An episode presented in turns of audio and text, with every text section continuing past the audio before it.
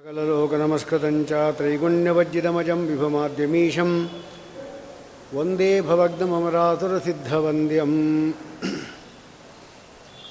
यो विप्रलम्बविपरीतमतिप्रभूतवादान् निरस्तगतवान् भुवि तत्त्ववादं सर्वेश्वरो हरीति प्रतिपादयन्तम् आनन्दतीर्थमुनिवर्यमहं नमामि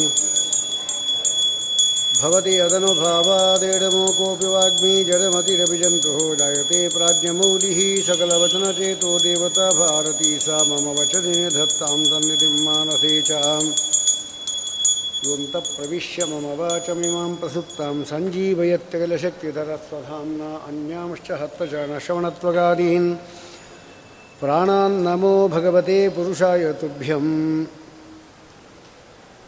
अर्थिकल्पितकल्पोऽयं प्रत्यत्तिरिकेसरी व्यासतीर्थगुरुभूयादत्मनिष्ठात्तसिद्धये तपो विद्याविरक्त्यादि सद्गुणोखाकरानहं वादिराजगुरुन् वंदे हैग्रीवदयाश्रयान् भक्तानां मानसां भोजभानवे कामधेनवे नमताङ्कल्पद्रिवे जयीन्द्रगुरुवे नमः। आपादमौलिपर्यन्तं गुरूणामाकृतिं तेन विघ्नाः प्रणश्यन्ति सिद्ध्यन्ति मनोरथाः लसतु श्रीमदानन्दतीर्थेन्दुर्नो हृदम्बरे यद्वशश्चन्द्रिका स्वान्तसन्तापं विनिकृन्तति। श्रीम श्रीमद्वः कल्पवृक्षश्च। जयाचार्यस्तु धेनवः चिन्तामणिस्तु व्यासार्याः मुनित्रयमुदाहृतम्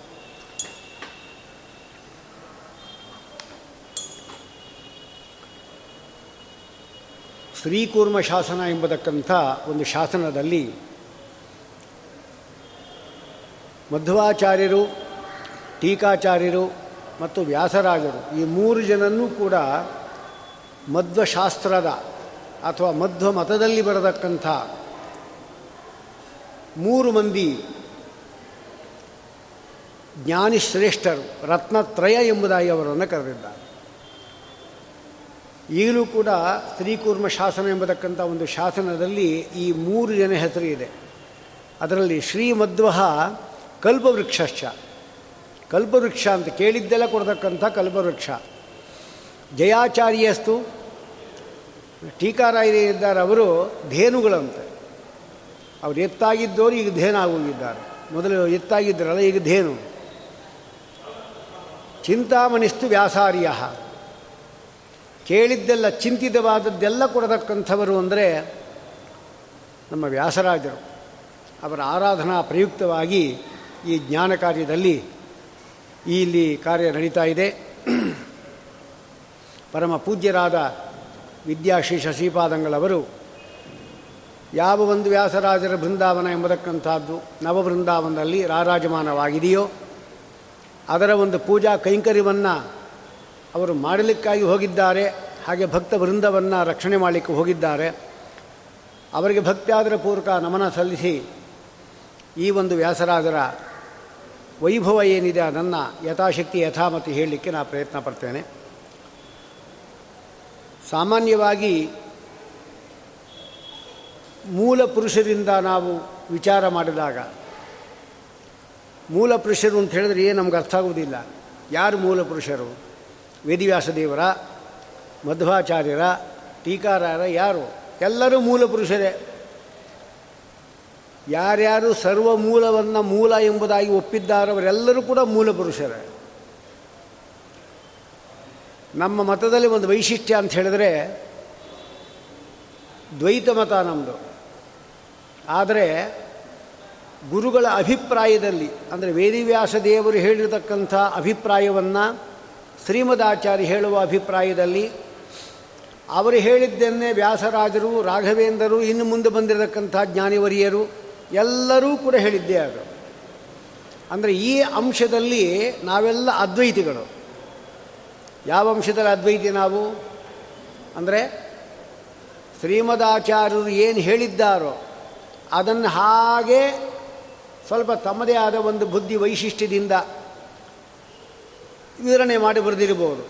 ಆದರೆ ಮೂಲ ತತ್ವಕ್ಕೆ ಯಾವತ್ತೂ ಕೂಡ ಅದು ಭಿನ್ನತೆ ಉಂಟಾಗುವುದಿಲ್ಲ.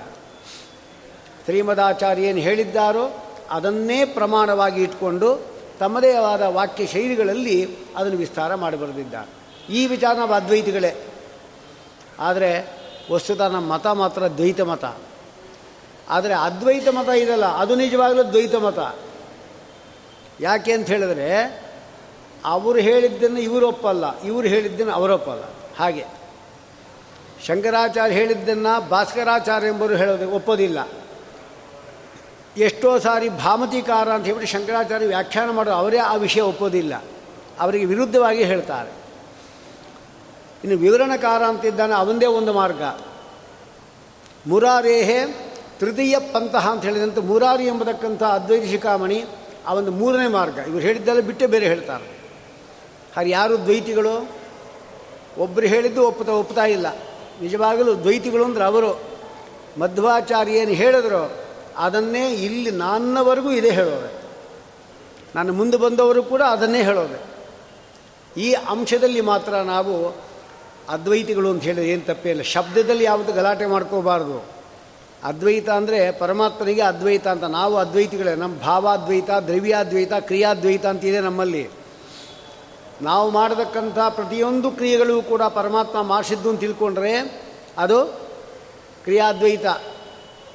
ಯಾವ್ಯಾವ ವಸ್ತುಗಳು ನಾವು ನೋಡ್ತಾ ಇದ್ದೇವೆ ಅದರಲ್ಲೆಲ್ಲ ಅಂತರ್ಯಾಮಿಯಾಗಿ ಇದ್ದು ನಮಗೆಲ್ಲ ಅದರಿಂದ ಬೇಕಾದ ಅನುಕೂಲತೆ ಉಂಟು ಮಾಡಿಕೊಡ್ತಾ ಇರತಕ್ಕಂಥವ್ರು ಪರಮಾತ್ಮ ಅಂದರೆ ಅದೊಂದು ರೀತಿ ಅದ್ವೈತ. ಹೀಗೆ ಅದ್ವೈತ ಶಬ್ದದಲ್ಲಿ ಗಲಾಟೆ ಇಲ್ಲ. ಆದರೆ ಮೂಲ ಪುರುಷರು ಅಂತ ಹೇಳಿದರೆ ಮುಖ್ಯವಾಗಿ ನಾವು ಹಿಂದಿನಿಂದ ನೋಡ್ಕೊಂಬಂದಾಗ ಒಂದು ಅಂಶ ನಮ್ಗೆ ಗೊತ್ತಾಗತ್ತೆ. ವ್ಯಾಸರಾಜರಿಗೆ ನಾವು ತಗೊಳ್ಳೋದಾದರೆ ವ್ಯಾಸರಾಜರ ಗುರುಗಳು ಶ್ರೀಪಾದರಾಗ. ಅಂದರೆ ವಿದ್ಯಾಗುರುಗಳು ಶ್ರೀಪಾದರಾಗ. ಆದರೆ ಸನ್ಯಾಸ ಕೊಟ್ಟವರು ಸಾಕಿ ದೊಡ್ಡವರನ್ನಾಗಿ ಮಾಡಿದವರು ಅಬ್ಬೂರಿನಲ್ಲಿರತಕ್ಕಂಥ ಬ್ರಹ್ಮಣ್ಯ ತೀರ್ಥರು ಅವರ ಹೆಸರು ಕೇಳಿದರೆ ಬ್ರಹ್ಮಣ್ಯ ತೀರ್ಥರು ಬ್ರಹ್ಮಣ್ಯ ತೀರ್ಥರು ಅಂದರೆ ಯಾಕೆ ಆ ಹೆಸರು ಬಂತು ಗೊತ್ತಿಲ್ಲ ನಮಗೆ. ಗುರುಗಳೇನು ಇಷ್ಟ ಮಾಡೋದು ಬ್ರಹ್ಮಣ ತೀರ್ಥ ಅಂತ ಹೇಳ್ತೀವಿ ಪುರುಷೋತ್ತಮ ತೀರ್ಥರು ಜಯಧ್ವಜ ತೀರ್ಥರು, ಪುರುಷೋತ್ತಮ ತೀರ್ಥರು, ಆಮೇಲೆ ಬ್ರಹ್ಮಣ್ಯ ತೀರ್ಥರು, ವ್ಯಾಸರಾದರು. ಹೀಗೆ. ಆದರೆ ಶಾಸ್ತ್ರದಲ್ಲಿ ಒಂದು ನಿಯಮ ಇದೆ. ಒಬ್ಬ ಸನ್ಯಾಸಿಯಾದವನಿಗೆ ಒಂದು ಹೆಸರಿಡಬೇಕಾದ್ರೆ ಒಂದು ನಿಯಮ ಇದೆ. ಅದಕ್ಕೆ ಕ್ರಮ ಇದೆ. ಏನು ಕ್ರಮ ಅಂದರೆ, ಈಗ ಬ್ರಹ್ಮಣ್ಯ ತೀರ್ಥರಿಗೆ ಅವರ ಗುರುಗಳು ಬ್ರಹ್ಮಣ್ಯ ತೀರ್ಥರು ಅಂತ ಹೆಸರು ಇಡಬೇಕಾಗಿದ್ದರೆ ಬ್ರಹ್ಮಣ್ಯ ತೀರ್ಥರಿದ್ದಾರಲ್ಲ ಅವರು, ವಿಷ್ಣು ಸಹಸ್ರನಾಮವನ್ನು ಹೇಳ್ಕೋಬೇಕು ಅವರೆಲ್ಲ ಕಾರ್ಯಕ್ರಮ ಮುಗಿದ ಮೇಲೆ ಹೇಳ್ತಾರೋ ಯಾವ ಕಾರ್ಯಕ್ರಮ?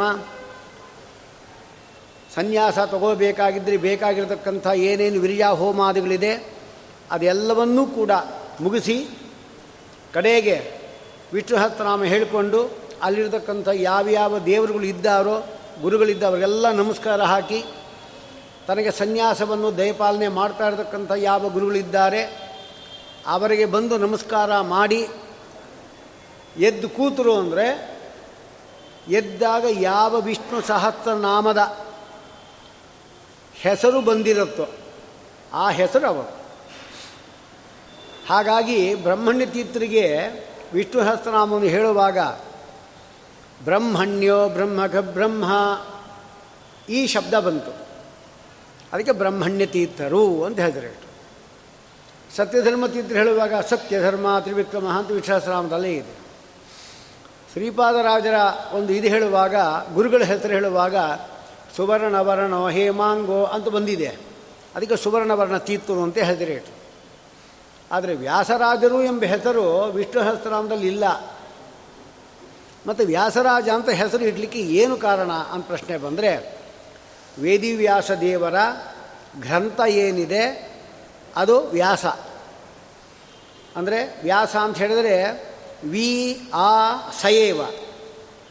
ಶ್ರೀಮದಾಚಾರ್ಯ ಅರ್ಥ ಬರೀತಾರೆ ವ್ಯಾಸ ಅನ್ನಲಿಕ್ಕೆ ವಿ ಅಂದರೆ ವಿಶೇಷವಾಗಿ, ಆ ಅಂದರೆ ಸಮಂತಾತ್ ಎಲ್ಲ ಕಡೆಯಿಂದಲೂ ಕೂಡ ವೇದಿವ್ಯಾಸ ದೇವರ ತತ್ವವನ್ನು ಪೂರ್ಣವಾಗಿ ಜಗತ್ತಿಗೆ ಕೊಟ್ಟವರು ಮಧ್ವಾಚಾರ್ಯರು.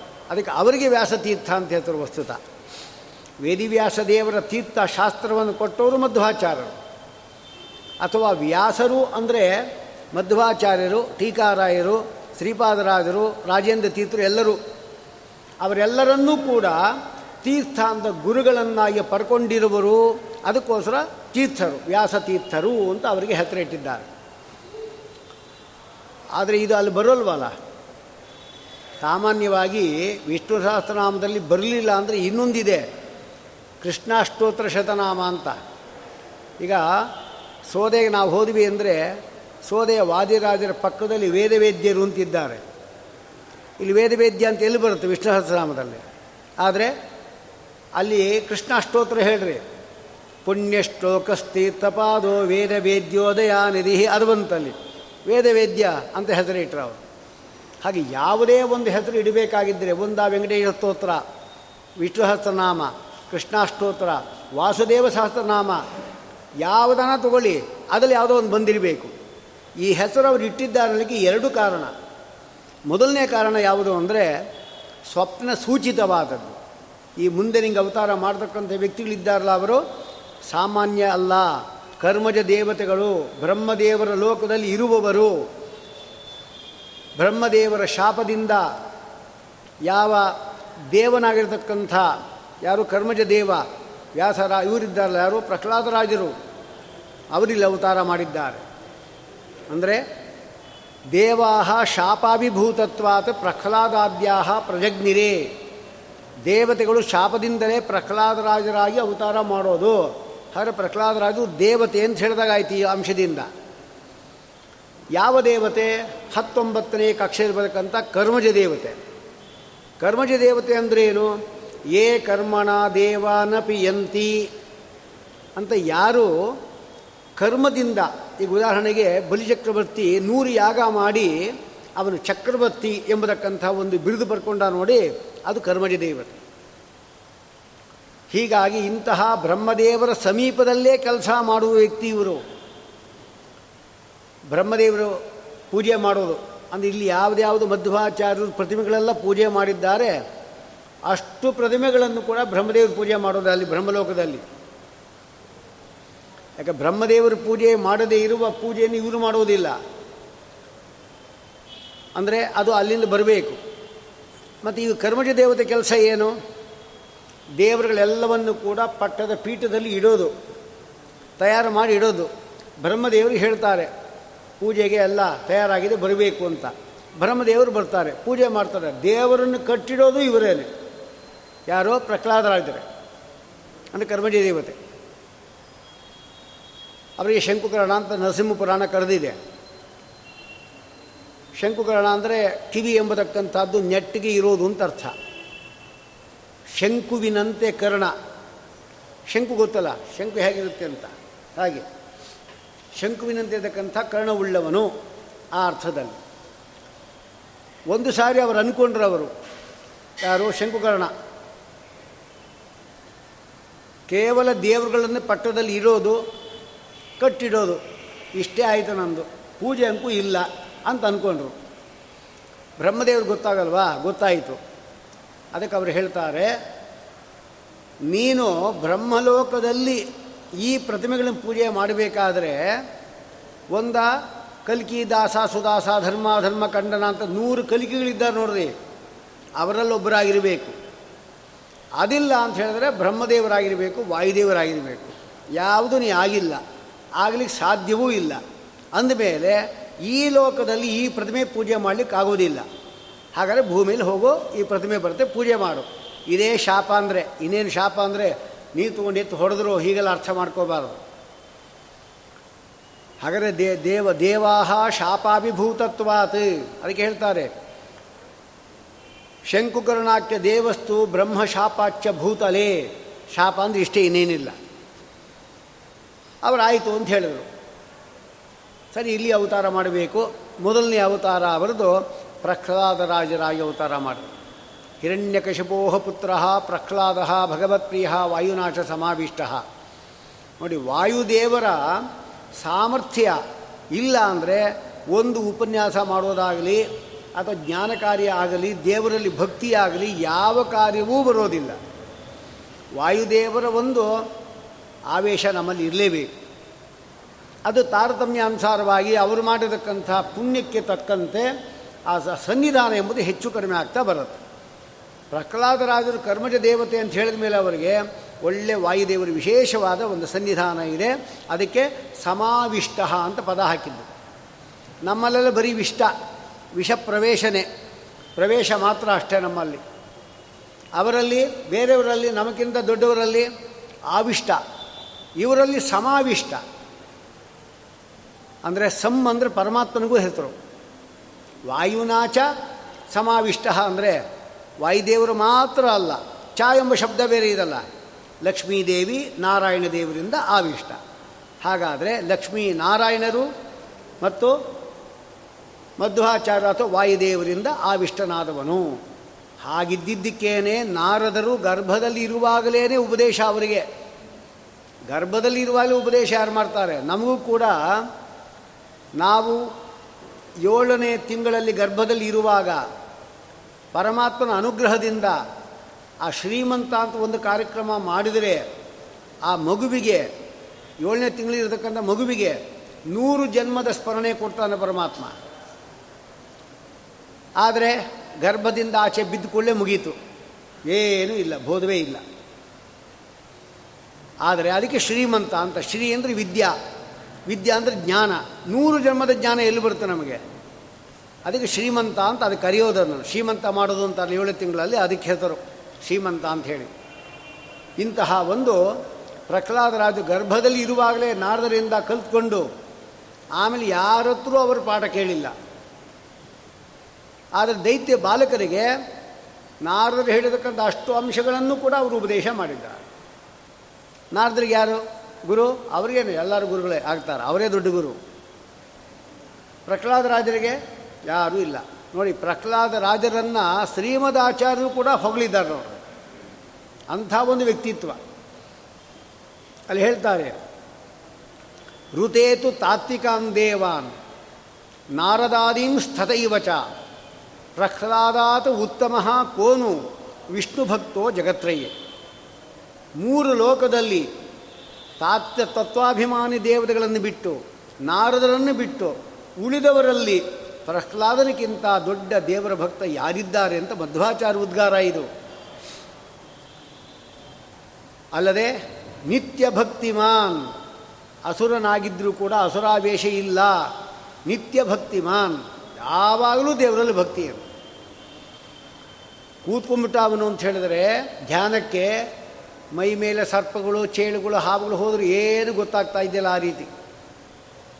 ಅಂದರೆ ಅಂತಹ ಅದಕ್ಕೆ ಭಾಗವತ ಹೇಳೋದು, ಅಸ್ಪಂದ ಪ್ರಾಣ ಇವ.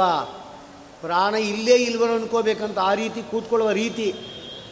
ನಾವು ಒಂದು ಉಪನ್ಯಾಸ ಕೂತ್ವಿ ಅಂದರೆ ನೂರು ಆಸನ ಹಾಕಿರ್ತೀವಿ ನಾವು. ಕಡೆಗೆ ಗೋಡೆ ಸಿಕ್ತು ಅಂದರೆ ಶವಾಸನ. ಒಂದು ಗಂಟೆಯಲ್ಲಿ ಕೆಲವರು ಇಲ್ಲಿ ಉಪನ್ಯಾಸ ಮಾಡಲಿಕ್ಕೆ ಉಪನ್ಯಾಸ ಮಾಡಲಿಕ್ಕೆ ಬರ್ತಾರಲ್ಲ ಕೆಲವರು. ಕೆಲವು ನಿದ್ದೆ ಮಾಡಲಿಕ್ಕೆ ಬರ್ತಾರೆ. ಗಲಾಟೆ ಇಲ್ಲ ಇಲ್ಲಿ, ಆಚಾರದ ಬಿಟ್ಟರೆ ಮನೇಲಿ ಹೋದ್ರೆ ಏನೋ ಗಲಾಟೆಗಳಿರುತ್ತೆ ಇಲ್ಲಿ ಬಂದು ಚೇರ್ ಮೇಲೆ ಸಿಕ್ಕಿರುತ್ತೆ, ಕೂತ್ಕೊಂಡ್ಬಿಟ್ರು ಅಂದರೆ ಏನು ಬೋಧ ಇಲ್ಲ. ಶಂಕವಾದ್ಯ ಮಾಡ್ತಾ ಇರ್ತಾರೆ, ಮಾಡ್ಕೊಳ್ಳಿ. ವ್ಯಾಸಪೀಠಕ್ಕೆ ಅವಮಾನ ಆಗಬಾರದು. ನಿದ್ದೆ ಮಾಡಲಿಕ್ಕಲ್ಲ, ನಿದ್ದೆ ಅಂದರೆ ಹೇಳಲಿಕ್ಕೆ ಬರೋದಿಲ್ಲಿ ಅದಕ್ಕಾಗಿ ಅದನ್ನು ಗಮನ ಇಟ್ಕೊಂಡಿರಬೇಕು. ಹೀಗಾಗಿ ವ್ಯಾಸರಾಜನಂತಹ ದೊಡ್ಡ ವ್ಯಕ್ತಿ ಅವರ ಸ್ವರೂಪ ವಿಚಾರ ಮಾಡುವಾಗ ಪ್ರಹ್ಲಾದರಾಜನನ್ನು ಅಷ್ಟೊಂದು ಹೇಳಿ, ನರಸಿಂಹದೇವರ ಒಂದು ಅಭಯ ಹಸ್ತ ಎಂಬುದು ಅವರ ತಲೆ ಮೇಲಿದೆ ನರಸಿಂಹದೇವರ ಅಭಯ ಹಸ್ತ ಸುಮ್ಮ ಸುಮ್ಮನೆ ಎಲ್ಲರೂ ಹೇಳ್ತಾರೇನೋ? ಹಾಗೆಲ್ಲ ಇಡೋದಿಲ್ಲ ಇನ್ನು ಆವೇಶ ಯಾರ್ದು? ವಾಯುದೇವರು. ನರಸಿಂಹದೇವರ ಅಭಯ ಹಸ್ತ, ವಾಯುದೇವರ ಅಭಯ ಹಸ್ತ. ಇನ್ನು ಅವನ ಸ್ವರೂಪ ಎಂಥದ್ದಾಗಿರ್ಬೇಕು ನೋಡಿ ಒಬ್ಬರು ಸಿಕ್ಕಿ ಸಾಕು ನಮ್ಗೆ ಯಾವುದಾದ್ರೂ. ಆದರೆ ಇಬ್ಬರು ಅಭ್ಯಾಸ್ತ. ಅಂತ ಪ್ರಹ್ಲಾದರಾಜರು. ಈ ಪ್ರಹ್ಲಾದರಾಜರೇನಿದ್ದಾರೆ ಅವರು? ಒಂದು ಮಾತು ಹೇಳ್ತಾರೆ. ನಿನಗೆ ಏನು ಬೇಕು ವರ ಅಂತ ಕೇಳಿದ್ರೆ ಏನು ಹೇಳಬೇಕು ಅವರು? ನಾವಾದರೆ ಏನೇನೋ ಕೇಳ್ತಾ ಇದ್ವಿ. ಅದು ಏನು ಕೇಳಿಲ್ಲ. ನೀನು ನನ್ನ ಮೇಲೆ ಸಂತುಷ್ಟನಾಗಿದ್ದರೆ ನೀನು ವರ ಕೊಡುವುದಾಗಿದ್ದರೆ ನಿನ್ನನ್ನು ಯಾವತ್ತೂ ಏನು ಕೇಳಬಾರ್ದು ಅಂತಹ ವರ ಕೊಡ್ಬೋದು ಅಂತ ಕೇಳ್ತಾರೆ. ನೋಡಿ, ಇದೇ ಪರಮಾತ್ಮ ಬೇಕು ಅಂತ ಹೇಳಲಿಕ್ಕೆ ಈ ವರಗಳೇ ಸಾಕ್ಷಿ. ಪರಮಾತ್ಮ ಪ್ರಲೋಭನೆ ಉಂಟು ಮಾಡಲಿಕ್ಕೋಸ್ಕರವಾಗಿ ಕೆಲವು ಮಾತುಗಳಾಡ್ತಾನೆ ಅಲ್ಲ, ನೀವೊಂದು ವರ ತಗೊಳ್ಳೇಬೇಕು ನಿಮಗೆ ನಾನು ಮೋಕ್ಷ ಕೊಡಬೇಕು ಅಂತಿದ್ದೇನೆ ಅಂತ. ಅವನು ಹೇಳ್ತಾನೆ, ಮತ್ತೇನು ಹೇಳಬೇಕು? ನಮಗೆ, ನಾವಾದರೆ ಏನು ಮಾಡ್ತಾ ಇದ್ದೀವಿ ಆಲೋಚನೆ ಮಾಡಬೇಕಲ್ವಾ? ಮೋಕ್ಷ ಕೊಡ್ತೀವಿ ಅಂತ ಪರಮಾತ್ಮ ಹೇಳಿದರೆ ಹಾಗೆ ಮಾಡಪ್ಪ. ನನಗೆ, ನನ್ನ ಹೆಂಡತಿಗೆ, ನನ್ನ ಮಕ್ಕಳಿಗೆ. ಅಷ್ಟು ಜನ ಕೊಟ್ಬೇಡ ಅಷ್ಟೇ ಇನ್ನು ಬೇರೆ ಯಾರ ಸುದ್ದಿಯೂ ಬೇಡ. ಇಷ್ಟು ಸ್ವಾರ್ಥಿಗಳು ನಾವು. ಆದರೆ ಪ್ರಹ್ಲಾದರಾಜ್ ಹೇಳ್ತಾರೆ ಏತಾನ್ ಸರ್ವಾನ್ ಕೃಪಣಾನ್ ವಿಹಾಯ, ಅಹಂ ಏಕೇವ ಕಥಮಿವು ಇಷ್ಟು ಜನ ಪಾಪ ಸಂಸಾರದಲ್ಲಿ ದುಃಖದಿಂದ ಒದ್ದಾಡ್ತಾ ಇದ್ದಾರೆ. ಅವರೆಲ್ಲರನ್ನೂ ಬಿಟ್ಟು ನಾನು ಒಬ್ಬನೇ ಒಬ್ಬನು ಮೋಕ್ಷಕ್ಕೆ ಹೋಗಲ್ಲ. ಖಂಡಿತ ಬೇಡ ಸ್ವಾಮಿ. ಅವರೆಲ್ಲ ಕರೆದುಕೊಂಡು ಸಾಧನೆ ಮಾಡಿಸಿ ಕರೆದುಕೊಂಡು ನಾನು ಬರ್ತೇನೆ. ಅಷ್ಟು ಅನುಗ್ರಹ ಮಾಡಿ. ನೋಡಿ, ಅವ್ರಿಗ ಕೇಳಿಲ್ಲ. ಇದೊಂದು ವಾರ ಕೇಳು ಅಂತ. ತಿರ್ಗಾ ಪ್ರಲೋಭನೆ. ಆಗ ಅವನು ಹೇಳ್ತಾನೆ, ನನಗೆ ವರ ಬೇಡ ಸ್ವಾಮಿ. ಮತ್ತೇನು ಬೇಕು? ಪೀತಾಮೇ ಪೂಯೇತ ದುರಂತ ದುಸ್ತರಾದಾಗ ನನ್ನ ತಂದೆ ಇದ್ದಾರಲ್ಲ, ಅವರನ್ನೇ ಪವಿತ್ರಗೊಳಿಸು. ನಿನ್ನ ಭಕ್ತನಾದ ನನ್ನಲ್ಲಿ ದ್ವೇಷ ಮಾಡಿದ್ದಕ್ಕಾಗಿ, ಪರಮಾತ್ಮನಲ್ಲಿ, ಪರಮಾತ್ಮನ ಭಕ್ತರಲ್ಲಿ ಮಾಡತಕ್ಕಂಥ ದ್ವೇಷ ಪರಮಾತ್ಮನಲ್ಲಿಯೇ ಪರ್ಯವಸಾನ ಅದು ಆದ್ದರಿಂದ ನನ್ನಲ್ಲಿ ದ್ವೇಷ ಮಾಡಿ ಅಂಧನ್ ತಮಸ್ಸಿಗೆ ಹೋಗುವ ಸಾಧನೆ ಮಾಡಿಕೊಂಡಿದ್ದಾನೆ. ನಮ್ಮ ತಂದೆ ಉದ್ಧಾರ ಮಾಡಿ. ನೋಡಿ ಪ್ರಹ್ಲಾದರಾಜನ ಪಿತೃವಾತ್ಸಲ್ಯ ಏನು ಅರ್ಥ ಮಾಡ್ಕೋಬೇಕು ನಾವು. ನಮಗೇನಾದರೂ ನಮ್ಮ ತಂದೆ ಸಂಪಾದನೆ ಮಾಡಿರುವ ಆಸ್ತಿಯಲ್ಲಿ ವಿಭಾಗ ಮಾಡುವಾಗ ಒಂದು ಸ್ವಲ್ಪ ಕಡಿಮೆ ಬಂತು ಅಂದರೆ ನೀನು ನಮ್ಮಪ್ಪನೇ ಅಲ್ಲ ಅನ್ನೋರು ನಾವು. ಅಂಥದ್ದು ವಿಷ ಹಾಕಿದ್ದ, ಆನೆಗಳಿಂದ ತುಳಿಸ್ದ, ಸರ್ಪಗಳಿಂದ ಕಚ್ಚಿಸ್ದ, ಬೆಟ್ಟದಿಂದ ಬಿಸಾಕ್ದ, ನೀರಲ್ಲಿ ಮುಳುಗ್ದ ಕಾಲಕೂಟ ವಿಷ ಕೊಟ್ಟ, ಇಷ್ಟು ಮಾಡಿದ್ರು ಕೂಡ ನಮ್ಮ ತಂದೆ ಉದ್ಧಾರ ಆಗಬೇಕು ಅಂದರೆ ಎಂಥ ಪಿತೃವಾತ್ಸಲ್ಯ ನೋಡಿ. ಯಾಕೆ ಹೇಳ್ತಾ ಇದೆಲ್ಲ ಅಂತ ಹೇಳಿದ್ರೆ, ಇದೆಲ್ಲ ಗುಣಗಳೂ ಕೂಡ ವ್ಯಾಸರಾಜರಲ್ಲಿದೆ. ಈ ಎಲ್ಲ ಗುಣಗಳೂ ಕೂಡ ಅವರದೇ ಇನ್ನೊಂದು ಅವತಾರವಾಗಿರ್ತಕ್ಕಂಥ ರಾಘವೇಂದ್ರ ತೀರ್ಥರಲ್ಲಿದೆ. ಯಾವುದ್ಯಾವುದು ಭಾಗವತದ ಸಪ್ತಮ ಸ್ಕಂದದಲ್ಲಿ ಪ್ರಹ್ಲಾದ ರಾಜನ ಗುಣಗಳು ಅಂತ ಹೇಳಿದ್ದಾರೆ. ಅದೆಲ್ಲವೂ ಕೂಡ ವ್ಯಾಸರಾಜರು ರಾಘವೇಂದ್ರರು ಅವರಲ್ಲಿ ಕಂಡುಬಂದಿದೆ. ಅಂತ ಹೇಳಿದ ಮೇಲೆ ಪ್ರಥಮ ಪ್ರಹ್ಲಾದ ಮುನಿ, ದ್ವಿತೀಯ ವ್ಯಾಸರಾಜರು ತೃತೀಯ ರಾಘವೇಂದ್ರ ಅಹುದೆಂದು ಭಜಿಸಿರೋ ವಿಜಯ ವಿಠಲರೀಯನ ಅದು ಮೂರು ಒಂದೇ. ಅಂದರೆ ಪ್ರಹ್ಲಾದರಾಜರು ಅಂದರೆ ಕೃಷ್ಣ ಗ್ರಹ ಗೃಹೀತಾತ್ಮ. ಕೃಷ್ಣ ಎಂಬತಕ್ಕಂಥ ಒಂದು ಗ್ರಹ ಅವರಿಗೆ ಬರೆದಿತ್ತು ಎಂಬುದಾಗಿ ಭಾಗವತ ಹೇಳ್ತಾ ಇದೆ. ಯಾವಾಗಲೂ ಕೃಷ್ಣ, ಕೃಷ್ಣಾಯ ನಮಃ ಕೃಷ್ಣಾಯ ನಮಃ ಕೃಷ್ಣ ಅಷ್ಟೇ. ನೋಡಿ, ನಾವೇ ವಿಚಾರ ಮಾಡಿದ್ರೆ ಮೊದಲನೆಯದು ಪ್ರಹ್ಲಾದರಾಜರು ಯಾರು ಪ್ರಹ್ಲಾದರಾಜರು ಇಷ್ಟೊತ್ತು ಹೇಳಿದ್ರಲ್ಲ, ನರಸಿಂಹದೇವರು ಉಪಾಸಕರು. ಆಮೇಲೆ ಬಾಕ್ಲೀಕರಾಜರು ಅವರೊಬ್ಬರು ಬೇರೆ ಇದ್ದಾರೆ ಮಧ್ಯ. ಅವರು ಜ್ಞಾನ ಕಾರ್ಯ ಅವ್ರದ್ದೇ ನಡೀಲಿಲ್ಲ ಅದಕ್ಕೋಸ್ಕರ ಅವ್ರು ಹೇಳಿಲ್ಲ ಅಷ್ಟೇ. ಮೂರನೇದು ವ್ಯಾಸರಾಜರು. ಕೃಷ್ಣನೇ ಉಪಾಸಕರೇ. ಅವರ ಅಂಕಿತವೂ ಕೂಡ ಶ್ರೀಕೃಷ್ಣ. ಶ್ರೀಕೃಷ್ಣ ಶ್ರೀಕೃಷ್ಣ. ರಾಘವೇಂದ್ರ ತೀರ್ಥರು, ಅವರು ರಾಮ ಉಪಾಸಕರು. ಆದರೆ ಉಡುಪಿಗೆ ಹೋಗಿದ್ದಾಗ ತಮ್ಮ ಕೈಯಿಂದ ಅವರೇ ಸಂತಾನ ಗೋಪಾಲಕೃಷ್ಣ ಪ್ರತಿಮೆಯನ್ನು ತಯಾರು ಮಾಡಿ ಕೃಷ್ಣನ ಹತ್ರ ಇಟ್ಟು ಪೂಜೆ ಮಾಡೋದು ಅಂತ ಇದೆ. ಪೂಜೆ ಮಾಡಿ, ಅಲ್ಲೇ ನ್ಯಾಯಮುಕ್ತಾವಲಿ ಮೊದಲ ಗ್ರಂಥಗಳೆಲ್ಲ ಅವರು ಬರೆದು ಅಂತಿದೆ. ಅಷ್ಟು ಮಾಡಿ, ಅವರ ಒಂದೇ ಒಂದು ಹಾಡು ಮಾಡಿದ್ದಾರೆ. ಧೀರ ವೇಣುಗೋಪಾಲ ಅಂದರೆ ಕೃಷ್ಣ ಪರಮಾತ್ಮ ಉಪಾಸಕ ಪ್ರಹ್ಲಾದ ರಾಜ ಕೃಷ್ಣೋಪಾಸಕ. ಬಾಕ್ಲೀಕ ರಾಜ ಕೃಷ್ಣೋಪಾಸಕ. ವ್ಯಾಸರಾಜ ಕೃಷ್ಣೋಪವಾಸಕ. ಇವರು ರಾಮೋಪಾಸಕ, ಅವರು ನರಸಿಂಹೋಪಾಸಕ. ಆ ಎಲ್ಲರೂ ಕೂಡ ಏನು ಕೃಷ್ಣ ಗ್ರಹ ಗೃಹೀತಾತ್ಮ. ಕೃಷ್ಣನ ಬಿಡಲ್ಲ ಅಂತ ಹೇಳ್ತಾರೆ ನೋಡು. ಯಾರೂ ಬಿಡಲಿಕ್ಕೂ ಸಾಧ್ಯ ಇಲ್ಲ ಕೃಷ್ಣನನ್ನು. ಒಬ್ಬ ವ್ಯಕ್ತಿ ಇದ್ದ ಅವನು ಲೀಲಾಶುಕ ಎಂಬುದಾಗಿ. ಅವನೊಂದು ಶ್ಲೋಕ ಹೇಳ್ಕೊತಾನೆ. ಶೈವಾಹ ವಯಂ ನಾತ್ರ ವಿಚಾರ್ಯಮಸ್ತಿ. ನಾವು ಶೈವರು, ಏನು ವಿಚಾರ ಮಾಡೋಗೇ ಇಲ್ಲ. ಆದರೂ ಕೂಡ ನಾವು ಅತಸೀ ಕುಸುಮಾವ ಭಾಷೆ ಅಂದರೆ ಅಗಸೆ ಹೂವು ಇದು ನೋಡಿ ಅದು ನೀಲಿ ಇರುತ್ತೆ. ಆ ರೀತಿ ಬಣ್ಣವುಳ್ಳಂತಹ ಕೃಷ್ಣ ಪರಮಾತ್ಮನಲ್ಲಿಯೇ ನನ್ನ ಮನಸ್ಸು ಲಗ್ನವಾಗ್ತಾ ಇದೆ ಅಂತ ಹೇಳ್ತಾನೆ ಶೈವ ನಾವು. ಶಿವನನ್ನು ಪೂಜೆ ಮಾಡೋರು. ಆದರೆ ಕೃಷ್ಣನ್ ಬಿಟ್ಟಿರಲಿಕ್ಕೆ ನಮಗಾಗುವುದಿಲ್ಲ ಅಂತ. ಆ ಮಧುಸೂದನ ಸರಸ್ವತಿ ಅವರು ಇದೇ ಮಾತೇ ಹೇಳ್ತಾರೆ. ಕೃಷ್ಣ ಪರಮಾತ್ಮನ ಬಿಟ್ಟು ನಮಗೇನು ಮಾಲೀಕ ನಾವು ಇರಲಿ, ನಾವು ಶಂಕರಾಚಾರ್ಯ ಅನುಯಾಯಿಗಳು, ಅವರ ಶಿಷ್ಯರು, ಅವರ ಗ್ರಂಥಕ್ಕೆ ವ್ಯಾಖ್ಯಾನ ಬರೆದರು ಏನಾದರೂ ಕೂಡ ಕೃಷ್ಣ ಪರಮಾತ್ಮ ನಿರ್ಗುಣ ಅಂತ ಹೇಳೋರು ಆದರೆ ಈ ಕೃಷ್ಣ ಪರಮಾತ್ಮನ ಮಾತ್ರ ಬಿಟ್ಟು ನಾವು ಇರ್ಲಿಕ್ಕೆ ಆಗೋದಿಲ್ಲ ಅಂತ ಅವರನ್ನು. ಆ ಕೃಷ್ಣ ಪರಮಾತ್ಮನ ರೂಪ ಅಂದರೆ ಆ ರೀತಿ ರೂಪ. ಅಂತಹ ಉಪಾಸಕರು ಈ ನಾಲ್ಕು ಜನ.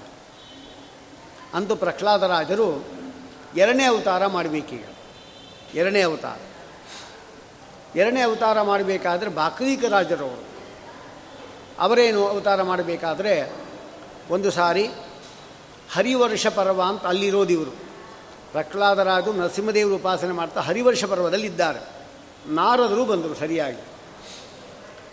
ಅವರ ಧ್ಯಾನಕ್ಕೆ ಗೋಚರನಾದವನು ಕೃಷ್ಣ ಪರಮಾತ್ಮ. ಸ್ವಾಮಿ, ನೀವು ನಗುತ್ತಾ ಇದ್ದೀರಿ. ನೀವು ಉಪಾಸನೆ ಮಾಡುವ ಮೂರ್ತಿ ಎಲ್ಲಿ, ಯಾರು ಅಂತ ಕೇಳ್ತಾರೆ. ಅಯ್ಯೋ, ಕೃಷ್ಣ ಪರಮಾತ್ಮ ಅಂತಾರೆ. ಸ್ವಾಮಿ, ಅವನು ನೋಡಬೇಕಲ್ಲ ನಾನು, ನಂಗೆ ಅನುಗ್ರಹ ಮಾಡಿ ಅಂತ. ಈಗ ನೀನು ನೋಡಲಿಕ್ಕಾಗೋದಿಲ್ಲ. ದ್ವಾಪರ ಬರುತ್ತೆ ಅವನಿದ್ದಿದ್ದು ಪ್ರಖರಾಧರಾಜು ಕೃತಿ ಯುಗದ ಕಡೆಯಲ್ಲಿ. ದ್ವಾಪರ ಬರುತ್ತೆ ಆಗನೇ ಅವತಾರ ಆಗಬೇಕಾದ್ರೆ ನೋಡ್ಬೋದು ಬೇಕಾದ್ರೆ. ನೇರ. ಆದರೆ ಆವಿಷ್ಟನಾಗಬೇಕಾದ್ರೆ ಅವಂದೇ ಇನ್ನೊಂದು ರೂಪ ನೋಡ್ಬೋದು ಬೇಕಾದ್ರೆ. ಅಂತ ಹೇಳಿದ ಕೂಡಲೇ ಆ ವಿಭೀಷಣ ಇದ್ದ ನೋಡಿ. ತ್ರೇತಾಯುಗದಲ್ಲಿ ವಿಭೀಷಣ ಇದ್ದ ನೋಡಿ. ವಿಭೀಷಣ ಅಂದರೆ ಕಣ್ವ ಋಷಿಗಳು ವಾಯುದೇವರ ಶಾಪದಿಂದ ಅಸುರ ಆಗಿದ್ದವನು ಆದರೆ ಅಸುರ ಹಸು ಅಂದ್ರೇನು ವಾಯುದೇವರು. ಅವರಲ್ಲಿ ರಥ ಅಂದರೆ ವಾಯುದೇವರ ಭಕ್ತ. ಹಸುರ ಅಂದರೆ ರಾಕ್ಷ ಅಂತ ಹೋಗಬಾರ್ದು. ಹಸು ಅಂದರೆ ಪ್ರಾಣ. ಪ್ರಾಣದಲ್ಲಿ ರಮಿಸುವವನು. ಮುಖ್ಯ ಪ್ರಾಣನ ಭಕ್ತ ಅವನು. ಅವರು ಕಣ್ವ ಋಷಿಗಳು. ಆದರೆ ಕಣ್ವ ಋಷಿಗಳಾದರೆ ಅವರಲ್ಲಿ ಇವರು ಸೇರಿಕೊಂಡ್ರು ಪ್ರಹ್ಲಾದರಾಜರು ಆ ರಾಮಚಂದ್ರ ದೇವರು ವಿಶೇಷವಾದ ಸೇವೆಯನ್ನು ಮಾಡಿಬಿಟ್ರು. ಇದಾದ ಮೇಲೆ ತ್ರೇತಾಯುಗ ಆಯಿತು. ವಿಭೀಷಣ ಸೇವೆ ಗೊತ್ತಲ್ಲ. ಆಮೇಲೆ ದ್ವಾಪರ ಬಂತು.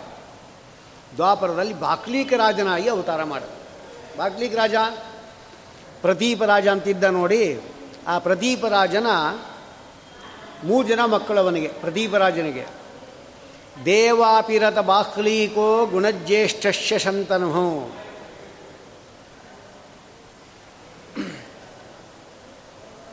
ದೇವಾಪಿ ಬಾಹ್ಲೀಕ ಗುಣಜ್ಯೇಷ್ಠನಾದ ಶಂತನು. ದೇವಾಪಿ ಇದ್ದಾನೆ, ಅವನ ಚರ್ಮರೋಗ ಇತ್ತಂತೆ ಕಾಡಿಗೆ ಹೋದ. ಏ,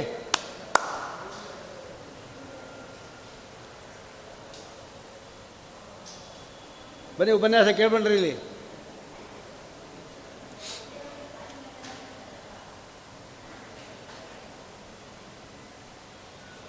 ಹಾಗಾಗಿ ದೇವಾಪಿ ಬಾಕ್ಲೀಕ. ಬಾಕ್ಲೀಕ ರಾಜ ಅಂದರೆ ಅವನು ಪಂಜಾಬ್ ದೇಶ, ಬಾಕ್ಲೀಕ ದೇಶ ಅಂದರೆ ಅಲ್ಲಿಗೆ ಹೋದ ನೋಡಿ, ಪಂಜಾಬ್ ಅಂದರೆ ಏನು? ಆಬ್ ಅಂದರೆ ಆಪು, ಆಪ್ ಅಂದರೆ ನೀರು, ಪಂಚ ಐದು ಐದು ನದಿಗಳು ಸುತ್ತಲೂ ಹರಿಯುವ ನಾಡು. ಅಲ್ಲಿಗೆ ಹೋದ ಅವನು. ರೋಹಿಣಿಯ ಅಪ್ಪ ವಸ್ತುತ ರೋಹಿಣಿನ ವಸುದೇವ ಮೊದಲು ಮದುವೆ ಮಾಡಿಕೊಂಡ, ಆಮೇಲೆ ದೇವಿಗೆ ಮದುವೆ ಆಗಿದ್ದು ಅವರಲ್ಲಿ ಬಲರಾಮ ಬಲರಾಮ ದೇವರು ಅವತಾರ ಮಾಡಿದರು. ಇಷ್ಟೆಲ್ಲ ಇದೆ ಅವರ ಕಾರ್ಯಕ್ರಮ.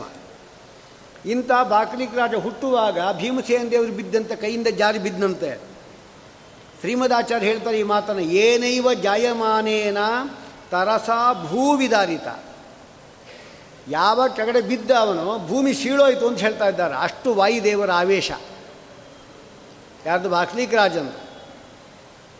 ಸರಿ, ಮಹಾಭಾರತ ಯುದ್ಧ ಒಂದು ಬಂತು.